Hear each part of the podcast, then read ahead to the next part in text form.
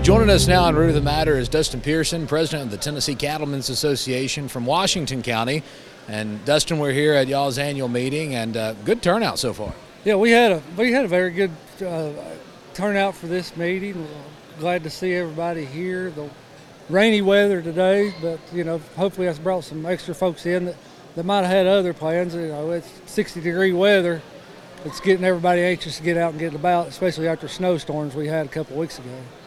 And it's always important to come together for things like this, right? I mean, you get to increase your knowledge on some things, hear from some experts in, in different uh, vicinities of the field, and it's good just to talk to other producers, isn't it? Yeah, I mean, we've got an excellent trade show presence here today, different vendors throughout the cattle industry and throughout agriculture. So, so we're glad to have them here and their sponsorship of Tennessee Cattlemen. Also, we got the educational sessions you mentioned. We have uh, graders from the Department of Agriculture and United States Department of Agriculture here doing live animal demonstrations and how they grade cattle and different grades of the cattle, and also some educational, informative sessions going on as well. So it's a good place. And then this afternoon we'll have our delegate session. So much like Farm Bureau, you know, Tennessee Cattlemen's is a grassroots organization, so we'll have our delegate session today where people can present resolutions on how they want to guide the leadership of Tennessee Cattlemen's, and Tennessee Cattlemen's will take that, that message to Nashville, to the Hill, and also on to the National Cattlemen's Association, which will then go through their resolution stuff to take to Washington, D.C. So, you know, great grassroots organization here serving the producers of the state of Tennessee. And that's the great thing about commodity organizations like the Tennessee Cattlemen's Association is that yourself, others on the board, you all are producers. So no one knows better what cattlemen need than cattlemen themselves. And, and, and as you mentioned, it's all grassroots, and y'all are experiencing it every day. Right, yeah. Our board's made up. I'm a, I'm a stocker operator out of East Tennessee. We've got cow calf guys out of over near the Mississippi River on West Tennessee and, and every part in between. So our whole board is made up of cattle producers in the state of Tennessee. Our leadership – and our office staff are all cattle folks, so you know they have a vested interest in their job, what they're doing for Tennessee cattlemen. So yeah. So as a producer, boots on the ground, what what are you seeing in the industry right now? If you look at the cattle markets, just starting there, I mean, right now cattle markets are hitting near that all-time high. Some stuff we haven't seen. Uh, if you look back, cattle numbers are way down. Lowest we've been, you know, since the 40s. They're saying. Uh, just due to the drought throughout the United States, the drought here in Tennessee. One other thing we're seeing here in Tennessee driving cattle numbers down is, you know, the urban sprawl, uh, the influx of people wanting into this state. We've got a great state here in Tennessee, uh, as everybody in the state knows, so everybody else is wanting to be a part of that. So where I'm at in East Tennessee, I'm afraid cows are getting replaced with houses. I mean, that's very evident as you drive around. Uh, so in doing that, we're taking away from the herd sizes. So these calves are getting more and more valuable, and these cow calf guys and stocker guys are finally getting able to to get a little black back in the books. You know, it, has been hard the last couple of years as a cow calf operator to, to keep that pencil sharp enough to make a profit. So it's about time that happens for these folks. So hopefully that transcends. I mean, we're still seeing from a consumer standpoint, beef is at all-time high demand you know, and we're making better, more wholesome, nutritious protein with fewer and fewer cattle, and that's testament of the cattle producers throughout the state and the country. I guess that is the challenge, though. That demand is at an all-time high, but as you mentioned, especially here in Tennessee, we're losing farmland at a substantial rate every day. So the demand's there, but you're having to do more with less from a farmland perspective. Yes, and you know, and, and with the cattle industry, it's slow evolving. It's not we have one calf a year. I mean, pretty much gestation period is 19 months versus the poultry and the pork industry, which has a much higher turnaround. So they can adjust adjust those animals' genetics fast enough to keep up with that rate. So cattle industry's done a good job. If you go back into the 50s and 60s, 40s, look at pictures of these show quality cattle. You know, those little short things, wide, and we're making these cattle bigger and bigger through the genetics. And and we're going to have to continue to do that at the pace we're going. That really seems to be, no matter who I talk to here today, that that's the reoccurring thing is that the, the cattle industry has gotten a whole lot better over the years. Genetics, as you, as you mentioned, uh, the BQA program here in Tennessee. I mean, I think we have more BQA participants than any other state in the country, and that's really a testament to you all and, and, and the fact that you all care about the product that you're putting out.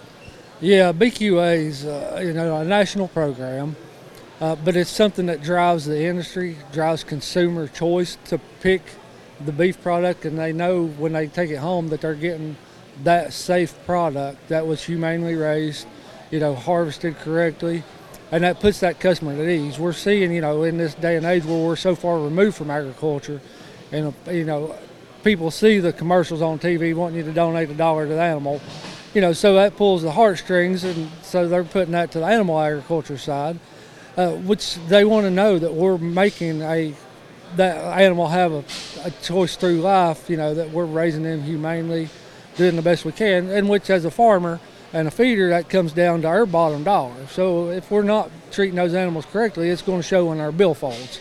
So Tennessee does a great job of humanely raising these animals. We want the best quality life for them. My kids have to have certain vaccines to go through school, and I tell everybody I raise, you know, I've got a cow play uh, kindergarten pretty much where we're bringing in these high risk cattle with the runny noses and you know all the stomach pains and everything and so I've got to keep them healthy get them turned around to where they're putting the weight on to, to where they can produce healthy nutritious beef.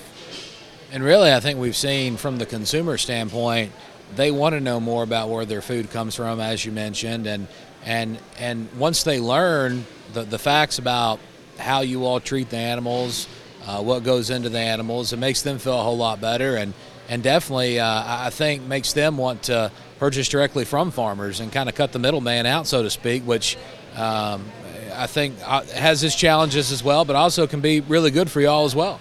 It has. I mean, if, if COVID taught us anything, it was that our groceries don't come from the grocery store. You know, and we used to joke about that, that people thought their food come from the grocery store. COVID told us that, you know, that's not the case.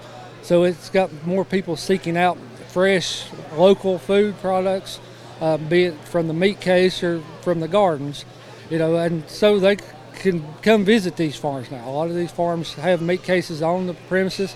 They can come see these animals.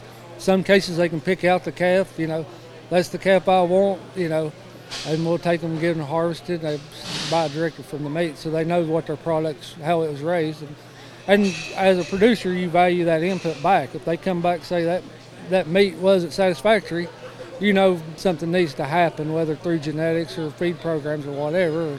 And if they keep coming back, you know, then you know you got a good product. With high prices, with that demand at all-time highs, really is a, a prime opportunity, a, a, prime time for cattle producers right now, isn't it? I think it is. Uh, you know, the land usage part's going to be a key component to that. Uh, I know just like where I'm at, I've lost about 300 acres of, of leased land over the last five or six years. You know, so that land's out of production now. Um, fuel costs are up, fertilizers up. You know, and which most industries, once these prices get there, they're not coming back down. Uh, so that's going to be a challenge just to navigating navigating the high cost. You know, and we're just one bad day away in Washington D.C. from everything coming crashing down. We know how much or how little Washington D.C. can do for us. So, you know, and as a beef producer, my ask for them is just to leave us alone. We've got a good thing going. We know what we're doing. We're making safe, wholesome products, you know, to feed America's people. Keep the regulations out that, that these people that's four generations removed from agriculture think that, that we need. And that's really where the Tennessee Cattlemen's Association, Tennessee Farm Bureau, NCBA, that's where they come in to, to really be y'all's voice and to hopefully keep those regulations back. It really kind of highlights the importance of organizations like TCA. Yeah, for sure. I mean, that's when we, we have these meetings, we'll put together like a one page document. So when we go talk to our representatives or our, our people up in Washington, we've just got a fact sheet because their time's valuable. I understand that. They're doing the will, you know, other people. So we like to just come in, here's this piece of paper with talking points here's what we need, and and most of that message is, you know, we're good shape. You know, stay out of it. Uh, we don't need the extra regulations. You know, and there's got to be some boundaries there. I mean, and people abuse the system, and I understand that. But for the most part, most people in agriculture, there, you know, that land's been in families for generations and generations. I don't want the farm to die on my watch, you know, and I want to be able to pass it on to the future generations. So, and in doing that, I'm going to take extra, extra care of that land and, and my animals. A little bit later, y'all are going to uh, talk about, the, I guess, policy issues, things that, that you all as an organization uh, want to see brought forth to the state legislature, even national issues, things like that. And that, that's really where the rubber meets the road with those grassroots issues. Yes, that's that's it. As I said earlier, you know, we're basically a grassroots, if, you know, so the counties will bring resolutions up today uh, here for anything that they would like to see. So then we can have candid uh, conversations about it here and get that feel as Tennessee Cattlemen's as a whole. And myself and the board will take that information that's voted on here today as our steering documents, you know, of how we need to govern our business through the state level and the national level also. Well, Dustin Pearson, president of the Tennessee Cattlemen's Association, joining us today. Thanks for your time and uh, thanks for all you do as a, as a cattle producer. Thank you, Thomas. It's good talking to you.